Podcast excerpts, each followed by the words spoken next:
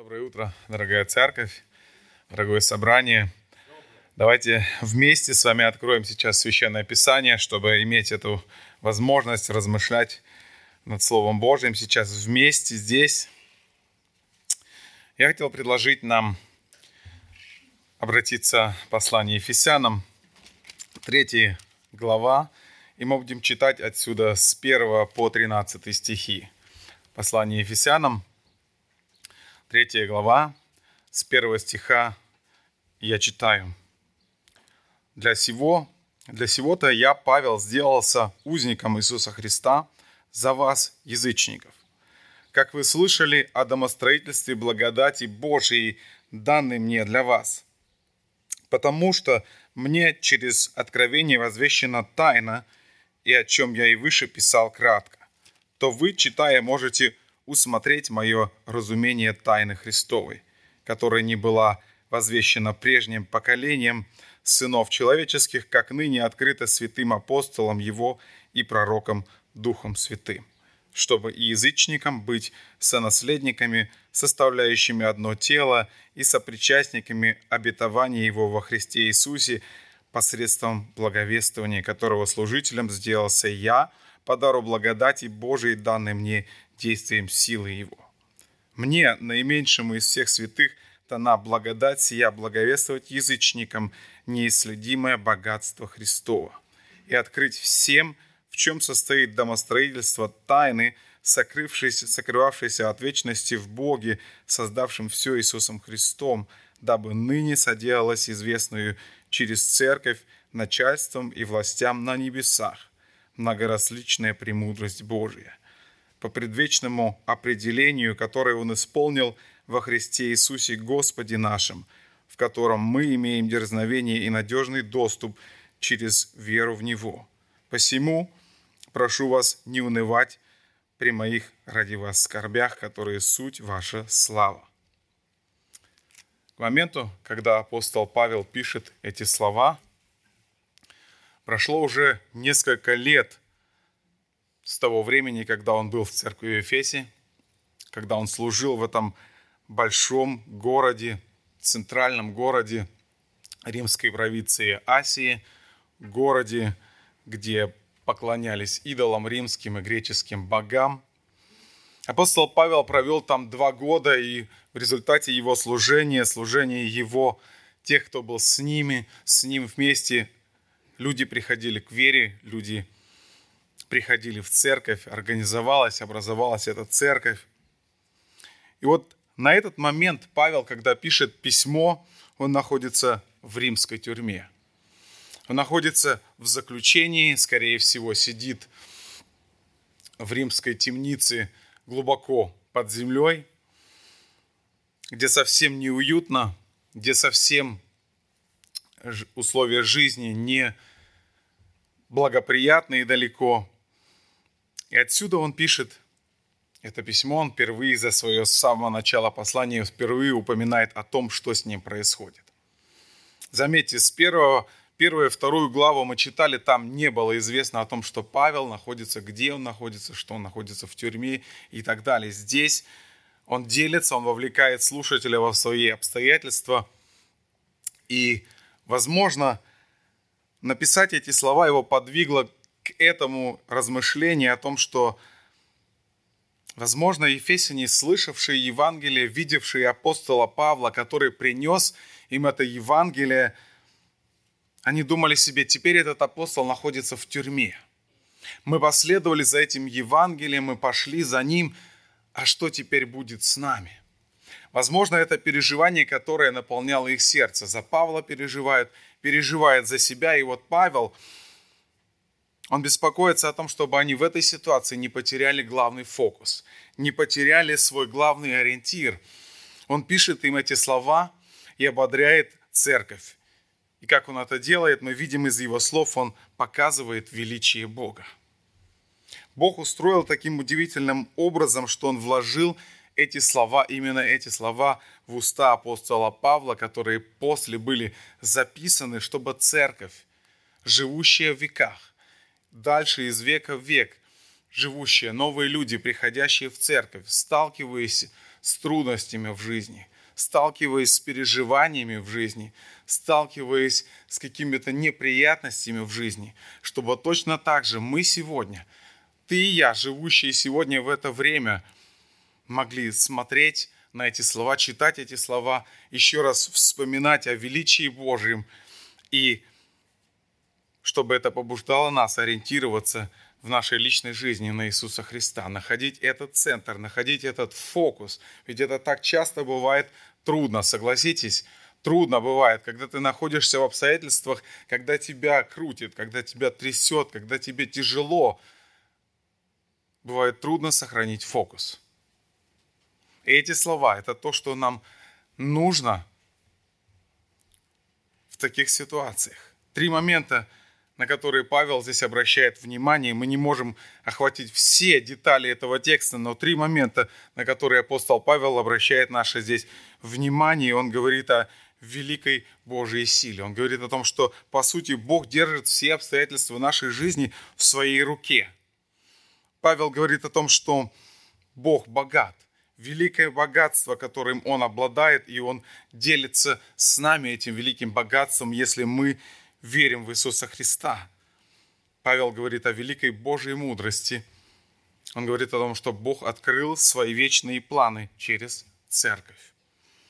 И начинает он эти слова, этот отрывок начинается со слова «поэтому». Он говорит «поэтому, поэтому я и сделался узником Иисуса Христа».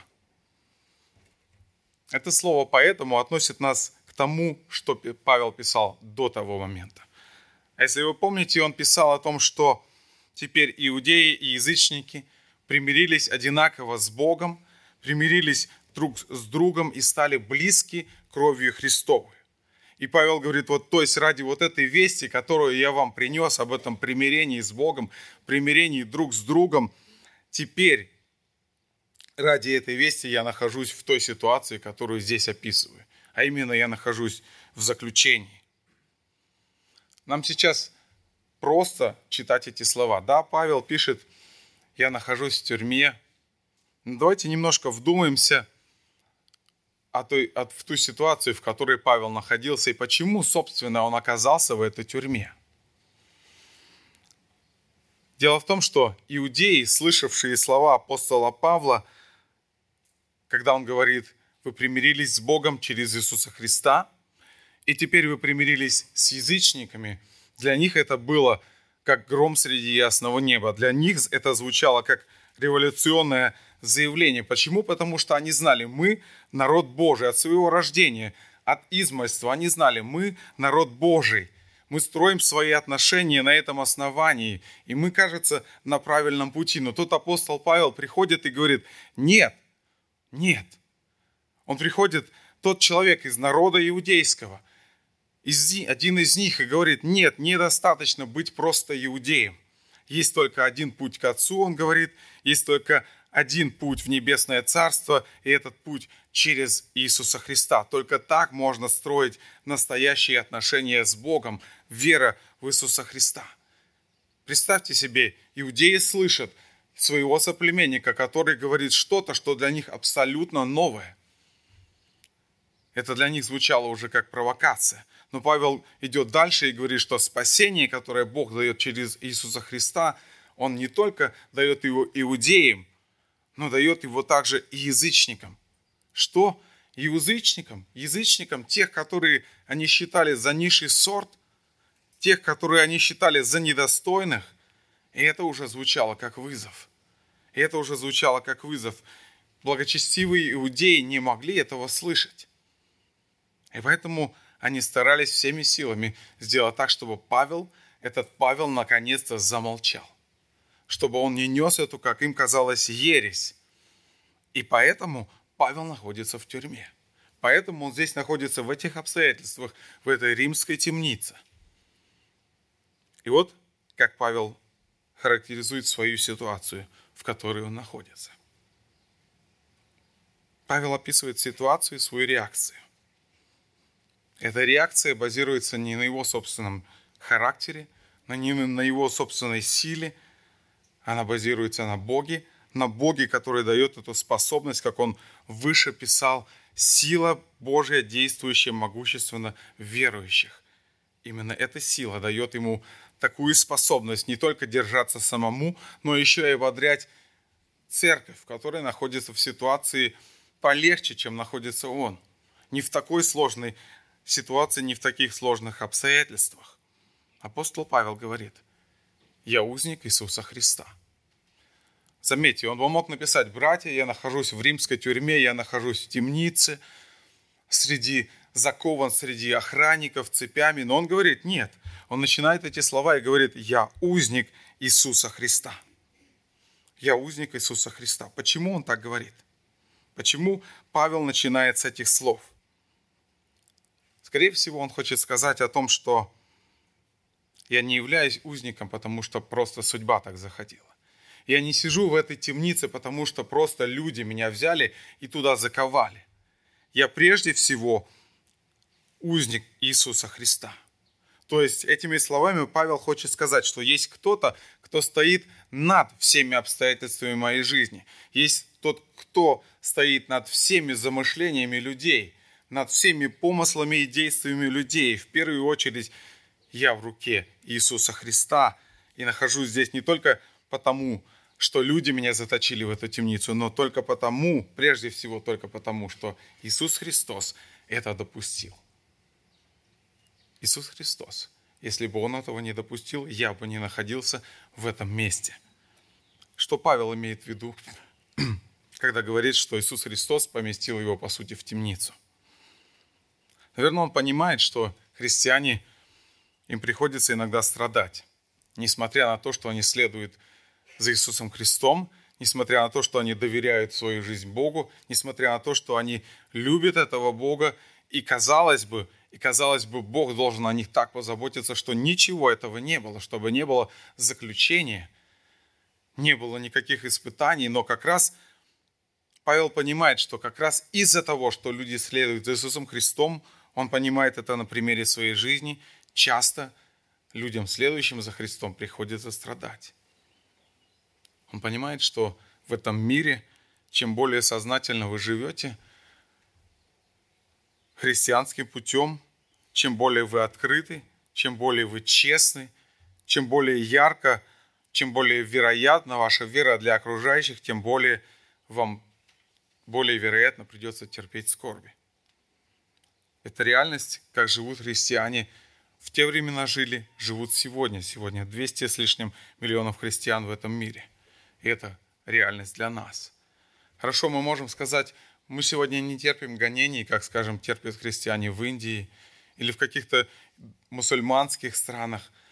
Они в жесткой форме переживают эти испытания, в жесткой форме терпят эти гонения. Но согласитесь, вера в Иисуса Христа, если вы честны, если вы признаетесь перед обществом, что вы следуете за Христом, то эти испытания тоже есть в нашей жизни.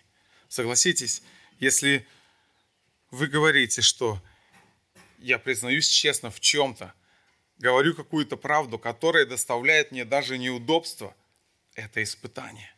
Если я в каких-то, скажем, социальных дебатах выступаю против большинства, например, актуальная тема сегодня – социальные дебаты по поводу абортов или по поводу однополых браков. Вы знаете, как настроено большинство из людей в этом вопросе. И если вы выражаете свою точку зрения, то вы противник – то вы находитесь на стороне меньшинства, то вы находитесь в этих испытаниях. Если вы относитесь с любовью к людям, даже если они причиняют вам страдания, то на вас смотрят косо. Как так можно? Это ненормально, считает большинство. Это тоже испытание, которое верующие приходится принимать, которые, которые приходится переносить на себе – это то, о чем Павел говорит. То, о чем он говорит. Христос позволяет этим ситуациям быть, но Он и над всем этим. Именно в этом направлении движется Павел, когда говорит, что я узник Иисуса Христа, я не узник римского императора, я нахожусь в этой ситуации, в моих страданиях, в моей тюрьме, потому что я был послушан Иисусу Христу, потому что Я страдаю, потому что я был полон решимости для Его славы, ради Его славы, по Его воле. Согласитесь, если мы вдумаемся в эти слова апостола Павла, наше мышление часто отличается. Нам кажется, апостол Павел, по сути, ну не должен он был находиться в тюрьме. Но лучше, наверное, было бы, если бы он находился все-таки в этой церкви в Эфесе, но если лично проповедовал бы там, стоял за кафедрой, проповедовал Евангелие, вместо того, чтобы сейчас сидеть в тюрьме и писать это письмо, находясь на расстоянии. Согласитесь, мы точно так же можем думать о нашей жизни. Да, если мы следуем за Богом, если мы признаемся, что мы любим Иисуса Христа, что мы отдаем Ему свою жизнь, разве нам не кажется иногда, ну почему так? Но не должен ли Он забрать у меня какие-то испытания? Но не должен ли Бог избавить меня от какой-то болезни, какое-то психологическое бремя забрать? Но не должен ли Он трудности в моей жизни исцелить, какие-то проблемы в семье и так далее, и так далее. Раньше разве не должен ли Бог наполнить меня, наполнить меня большей радостью, избавить меня от беспокойства, если в конце концов я принадлежу Ему? Разве Бог не должен сделать так, чтобы все было хорошо в моей жизни? Мартин Лютер интересно комментирует этот отрывок. Он как бы ставит себя на место апостола Павла и как бы пишет и как бы говорит от лица апостола Павла. Послушайте, интересно, он пишет. Вы видите, что я нахожусь в заключении в Риме. Он как бы ставит себя на место Павла и пишет как бы к Ефесянам и говорит, вы видите, что я нахожусь в заключении в Риме. Мир и дьявол держат меня в своей руке – и он говорит, возможно, это вас напугает и вызовет вас неприятные подозрения, и вы подумаете, если бы этот человек был настоящим апостолом, такое бы с ним не случилось. Другими словами, если в нашей жизни что-то происходит не так, как мы себе это представляем, значит не так с нашей верой что-то. Часто люди так думают, правда? Если не так в жизни что-то, значит что-то с ним не так значит не так с его верой что-то. Лютер продолжает как бы от апостола Павла комментировать и здесь и пишет, и говорит, и возражает, это вовсе не так. Это ложная мысль. Лучше мне сидеть в башне в Риме, чем стоять на кафедре в Эфесе. То есть, как бы по сути Павел говорит, или Лютер говорит от лица Павла, лучше мне находиться в римской тюрьме, в подвале, чем быть в Эфесе. Почему? Потому что Павел уверен, что где бы он ни находился, Бог его ведет туда, где ему должно быть. Как последователь Иисуса Христа, Павел знает, что я никогда не являюсь просто жертвой обстоятельств. Я никогда не являюсь просто жертвой какого-либо человека или дьявола. Я никогда не являюсь пешкой в чьей-либо игре или в каких-либо обстоятельствах. Или никогда не являюсь страдальцем бессмысленных ударов судьбы. Никогда потому что моя рука, вернее, моя жизнь, моя судьба находится в руке Божьей. Где бы я ни находился, в каких бы условиях я ни находился, Бог это допустил, чтобы я там находился. Бог держит меня в своей руке. Помните, Иисус Христос, когда стоял перед Пилатом, незадолго перед распятием, Пилат, помните, ему говорит, разве ты не знаешь, разве ты не знаешь, что я могу сделать с тобой все, что угодно. То есть, по сути, он говорит, твоя жизнь находится сейчас в моих руках. Помните, этот могущественный властитель, правитель, которому, кажется, все подчиняется. Он говорит, я сейчас с тобой сделаю все, что я захочу. Иисус говорит, ты ничего не можешь сделать со мной, если Отец мой Небесный тебе не позволит. Я не в твоей руке, я в руке моего Отца. Так и Павел говорит, я узник Иисуса Христа.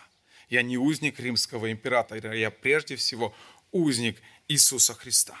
Что бы ни случилось со мной, я в руке моего Господа. Я в руке Господа, который любит меня. Отца, который любит меня так же, как любит своего Сына. И вот это обстоятельство, это понимание делает апостола Павла невосприимчивым к унынию и к страданиям. Это обстоятельство делает его сильным в тех обстоятельствах, где человек бы сказал, я не могу этого вынести.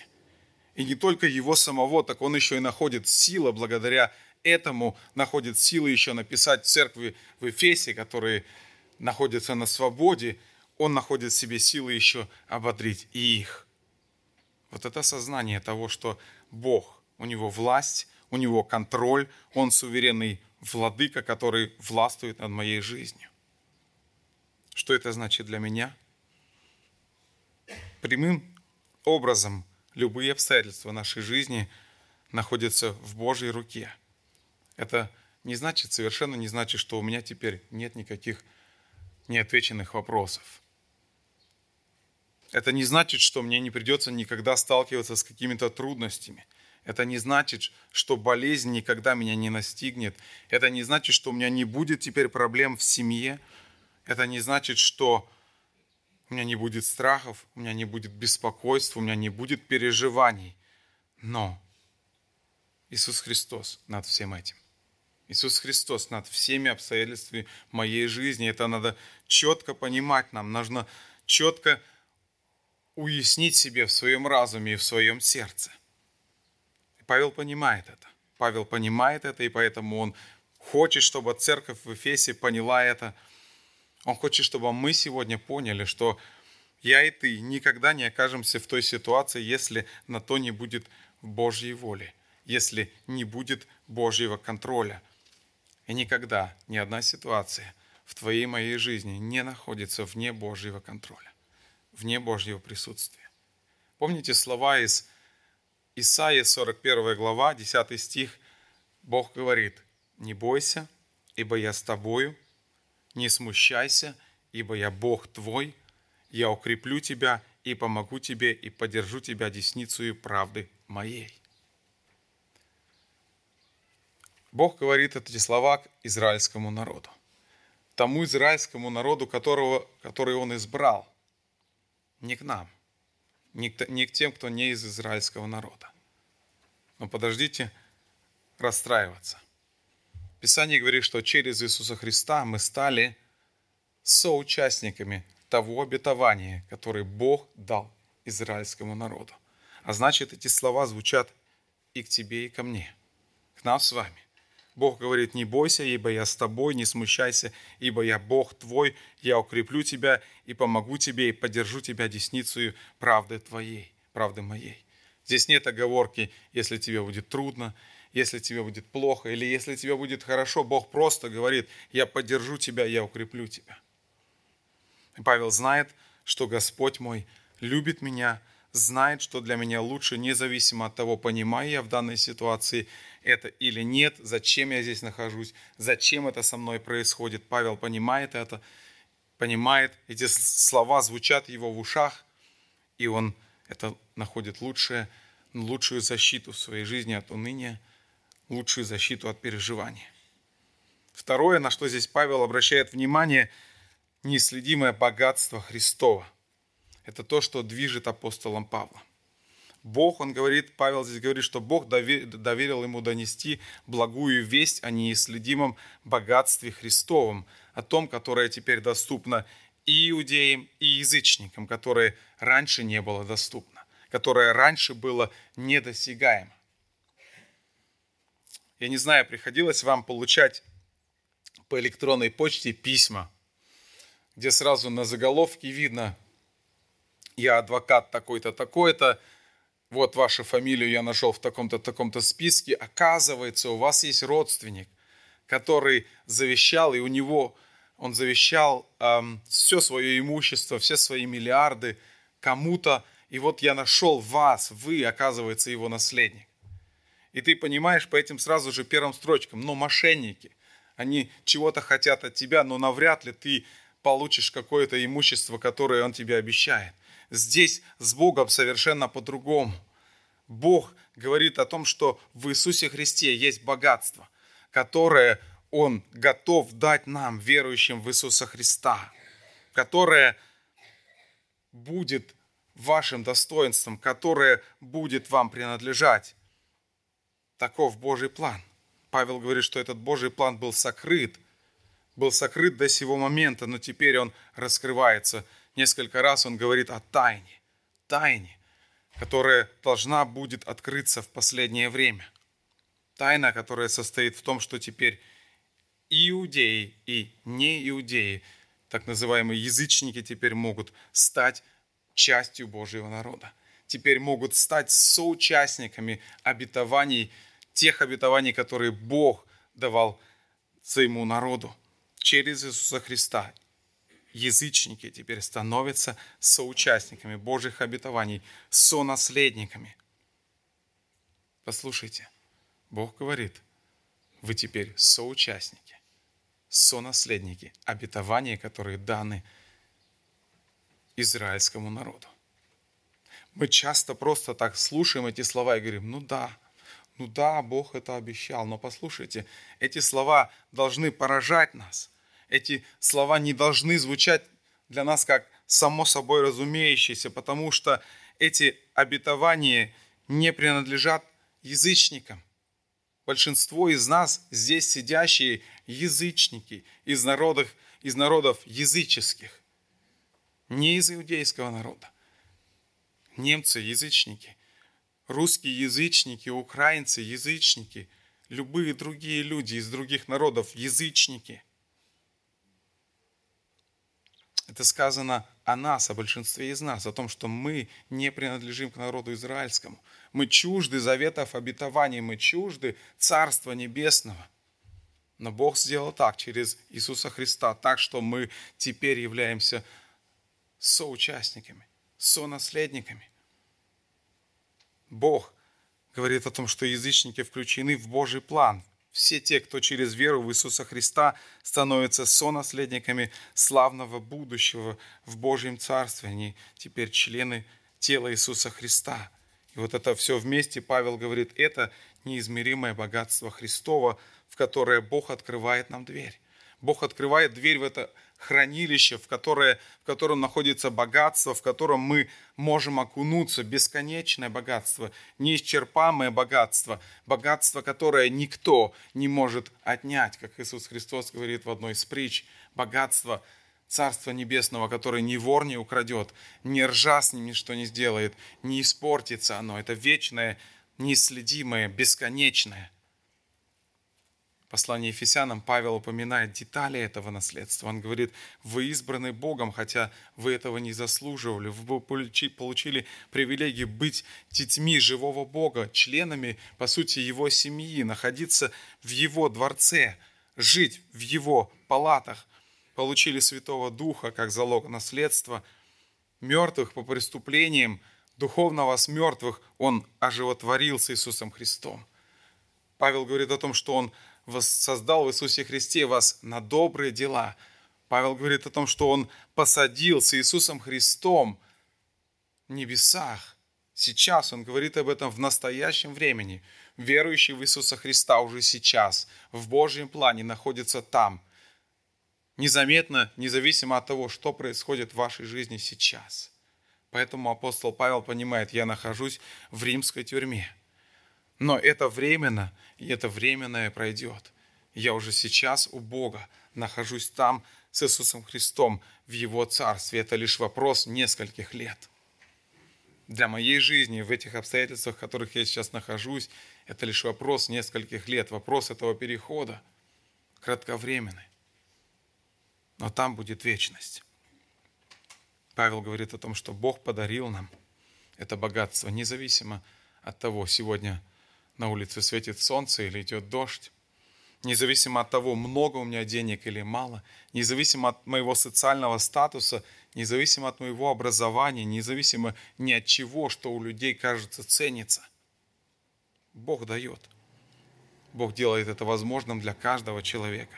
Он для этого послал своего Сына Единородного в этот мир, чтобы тот пришел, чтобы прожил жизнь, которую никто из нас не может прожить, чтобы Он умер на кресте смертью, которую мы заслужили, потому что, по сути, от природы мы не ищем того, что Божье. Мы не ищем Божьего богатства, мы ищем своими, ходим своими путями, ищем своего богатства.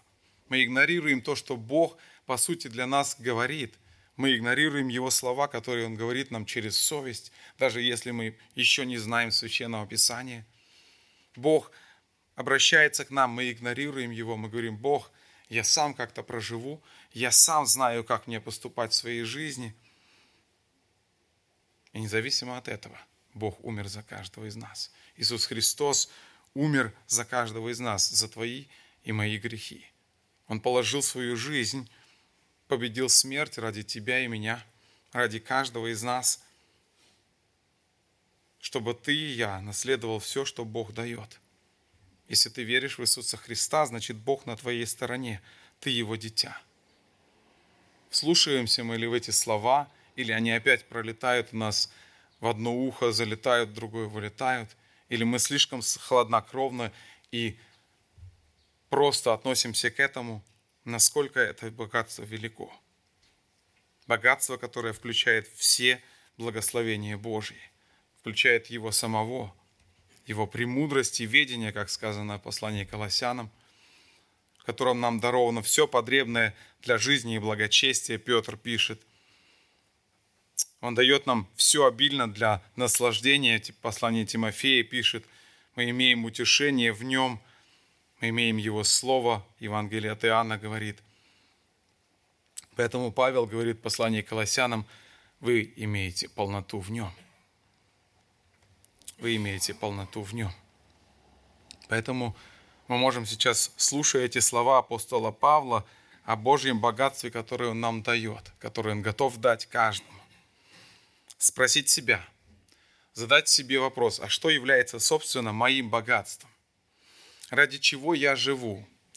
Живу я ради того, чтобы добыть чего-то материального, да побольше? Живу ли ради того, чтобы укрепить мое здоровье? Хотя это важные вещи, чтобы иметь достаток, иметь здоровье, но все-таки является ли это моей целью, является ли это моим богатством, или стремлюсь ли я к тому богатству, которое Бог обещает мне, которое Он хочет дать. К сожалению, так случается.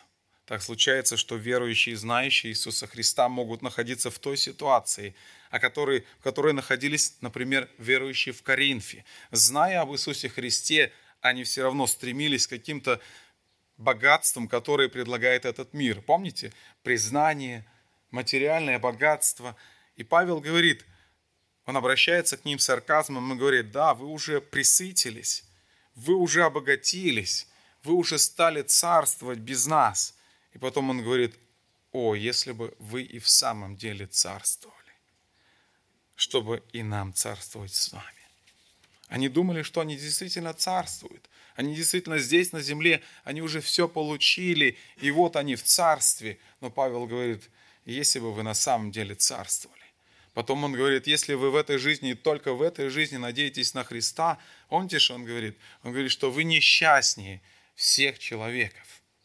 Павел говорит, богатство настоящее то, которое Бог обещает, и мы теряем его. Если наш путь, наш взор устремляется за другим богатством, который предлагает этот мир, который на данный момент времени кажется более привлекательным, более легким, более доступным, но все-таки проходящим и призрачным, которое когда-то кончится.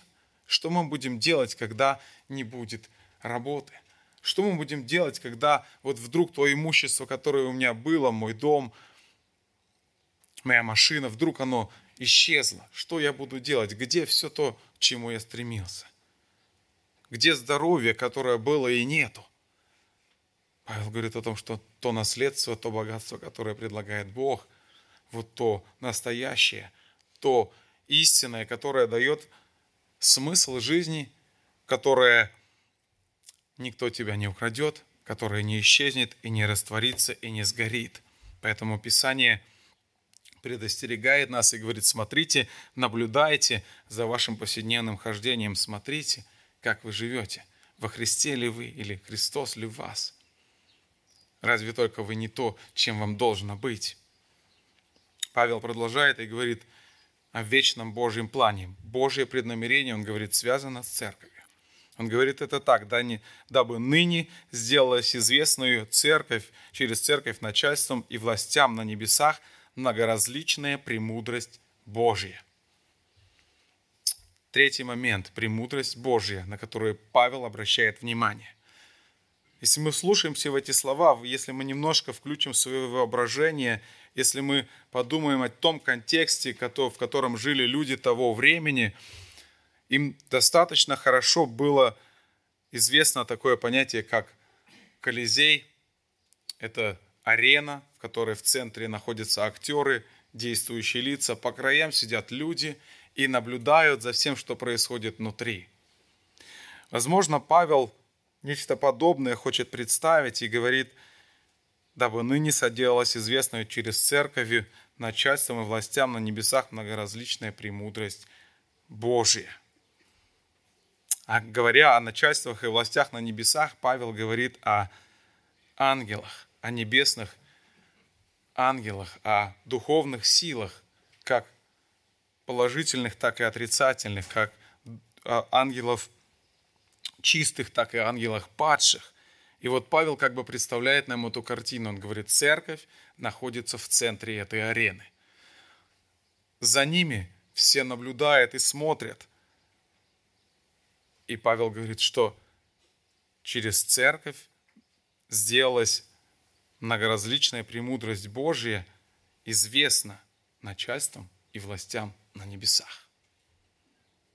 То есть Бог Подумайте, Бог, всемогущий Бог, который ни в чем не нуждается, который не нуждается в служении рук человеческих, который всемогущий, который все абсолютно может, для которого нет ничего недоступного. Он доверяет церкви эту роль, он доверяет церкви эту миссию. Сделать для начальств и властей на небесах многоразличную премудрость Божию. Подумайте, когда человек какой-то дипломат представляет свою страну. Он несет эту огромную ответственность, он представляет свою страну. Каждое слово, которое он произносит, накладывает отпечаток на его страну. Каждое действие, которое он делает, он связывается со своей страной. Он несет ответственность, представляя свою страну. Теперь Бог говорит о том, что церкви доверяется такая ответственность, гораздо больше ответственности той, которую несет дипломат. Стоять на этой арене и делать многоразличную премудрость Божию известной властям, начальством на небесах. Бог доверяет это ответственнейшее поручение церкви. Он не только доверяет нам свидетельствовать пред людьми, когда Иисус Христос говорит, будьте светом и солью пред людьми, но здесь идет речь о том, что еще большая ответственность перед властями на небесах. То есть эти ангелы, они видят иудея язычника, раба и свободного, тех, кто сообща распяли Мессию и заслуживают наказания, но заслуживают только адских мук и ничего другого – и в то же время они видят того, кто принял этого иудея и язычника. Они видят того, кто посредством креста сделал этого иудея язычника одном, одним телом в Иисусе Христе, примирил с собою. Они видят того, кто разрушает всякую преграду, всякое препятствие, которое разделяет верующих. Они видят того, кто созидает этих верующих в единое целое, в близком и вечном союзе с Отцом, Сыном и Святым Духом всех верующих, всех народов. Поэтому Лука говорит 15 главе, 10 стих, там написано так. «Так говорю вам, бывает радость у ангелов Божьих и об одном грешнике кающемся». Потому что речь идет о таком великом, о таком могущественном действии, Божьем спасении – Божьем плане, которому Он доверяет свидетельство своего имени, своей славы, не только перед людьми, но и перед начальствами и властями небесными. Представьте себе, как это восприняли слушатели в Эфесе. Совершенно разные, разношерстные толпа, если так можно сказать, совершенно разные, абсолютно разные люди. Ремесленники, торговцы, богатые и бедные, рабы и господа – иудеи и язычники, поклоняющиеся разным богам, поклоняющиеся разным идолам, теперь они слышат это слово и говорят, о да, о да, я услышал слово этого великого Бога, я услышал это Евангелие, теперь в моей жизни должно поменяться что-то. Я теперь не могу просто легкомысленно и беспечно относиться к этому, потому что Бог ставит в центр внимания. Для Бога это, для Бога это серьезно. Давайте сейчас войдем в их положение и услышим слова апостола Павла с их точки зрения, а как мы живем. Как мы живем в глазах духовного мира. Живем ли мы так, что Божья премудрость, Божья милость становится видимой и явной – Видно ли это из того, как мы сосуществуем рядом друг с другом? Совершенно разные люди, совершенно разных национальностей, социальных слоев, разное образование. Как мы взаимодействуем друг с другом? Видно ли в этом взаимодействии премудрость Божья? Видно ли в этом взаимодействии милость Божья, Божья любовь? Павел говорит, что возложив веру и упование на Иисуса Христа, мы имеем свободный доступ к Богу и можем быть участниками Его неисследимого богатства. Иудеи только раз в год первосвященник мог войти в святое святых, чтобы предстать перед Богом, и только однажды в год день очищения. Если кто-то дерзал войти туда, кроме первосвященника, и в любое другое время святое святых – этого человека ожидала погибель, потому что входил в присутствие святого Бога. Его ожидала неминуемая смерть. Сегодня, благодаря Иисусу Христу, Павел говорит, что каждый человек может войти в святое святых. Каждый человек может прийти в присутствие Божье. Написано, ибо мы, не, мы имеем не такого первосвященника, который не может сострадать нам в немощах, но который, подобно нам, – искушен во всем, кроме греха. Посему да приступаем с дерзновением к престолу благодати, чтобы получить милость и обрести благодать для благовременной помощи. Павел говорит, не с легкомыслием и беспечностью, но с искренностью и открытым сердцем, свободе речи, свободе духа. Мы имеем надежный доступ, он говорит об этом еще в послании Тимофею, первое послание Тимофея, 3 глава, 13 стих. Теперь заканчиваем. Павел в свете вот этого описания, он говорит, в свете вот этого изложения, он говорит, прошу вас не унывать при моих ради вас скорбях. То есть он хочет сказать, что в каких бы мы обстоятельствах ни находились, чтобы нам не пришлось пережить, если вы принадлежите Иисусу Христу, вы находитесь в Божьей руке. Иисус Христос говорит, я даю им жизнь вечную, и не погибнут вовек. Евангелие от Иоанна, 10 глава, 28 стих. И никто, никто не похитит их из руки моей. Бог обладает великой силой, Он держит все обстоятельства нашей жизни в своей руке. Это первое, о чем говорит Павел. Он дарует нам наследство, это второе наследство, с которым никто, ничто не может сравниться. Спас нас от ада – от адских мук, хотя мы этого не заслуживали, дал привилегию быть детьми живого Бога, дал дар Святого Духа, мертвых по преступлениям и грехам, оживотворил во Христе Иисусе и посадил со Христом на небесах. Римлянам 8 глава, 18 стих. Апостол Павел говорит о том, что наша сегодняшняя жизнь, наше сегодняшнее страдание по сравнению с тем, что Бог обещает, ничто. Он говорит, ибо думаю, что нынешние временные страдания ничего не стоят в сравнении с той славой, которая откроется в нас. И последнее. Бог доверил нам прославлять Его имя среди людей и перед ангелами. Благословит нас Бог размышлять над этими словами, если положит на сердце еще раз читать этот отрывок. И пусть Его сила, Его Слово действует в наших сердцах, в наших разумах. Аминь. Давайте встанем для молитвы, чтобы закончить здесь тоже с молитвой.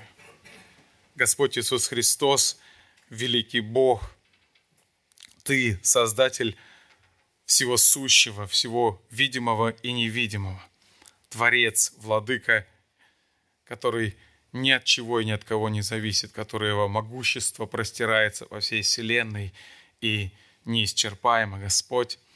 Ты снизошел до того, чтобы умолиться и быть в человеческом теле, ради того, чтобы прийти на эту землю и пострадать ради нас, грешников, не заслуживающих прощения, ради того, чтобы купить нам искупление дорогою ценой, ценой крови, пролитой на Христе Голговском, терпя мучение, истязание, терпя поругание. Спасибо тебе за то, что ты для нас сделал, за то, что ты искупил нас, за то, что даруешь нам оправдание, за то, что даруешь нам богатство неисследимое, которого мы не заслуживаем, за то, что Ты сделал нас своими детьми, верующими в Сына Твоего Иисуса Христа, даешь возможность быть сонаследниками Твоего Сына, даешь возможность быть соучастниками Царства Твоего, Господь. Благодарность Тебе за то, что доверяешь эту великую миссию, Господь, великую привилегию быть Твоим свидетелем, Господь, быть свидетелем перед людьми и быть тем, кто провозглашает Твою мудрость великую пред властями и начальствами небесными. Господь, помоги нам, пожалуйста, потому что мы слабые люди, мы каждый день способны спотыкаться каждую минуту своей жизни, будучи неуверенны и слабы, Господь, но Ты и Твоя сила не дашь этому совершиться, если мы доверяемся Тебе полностью, Господь. Помоги нам в этом. Аминь.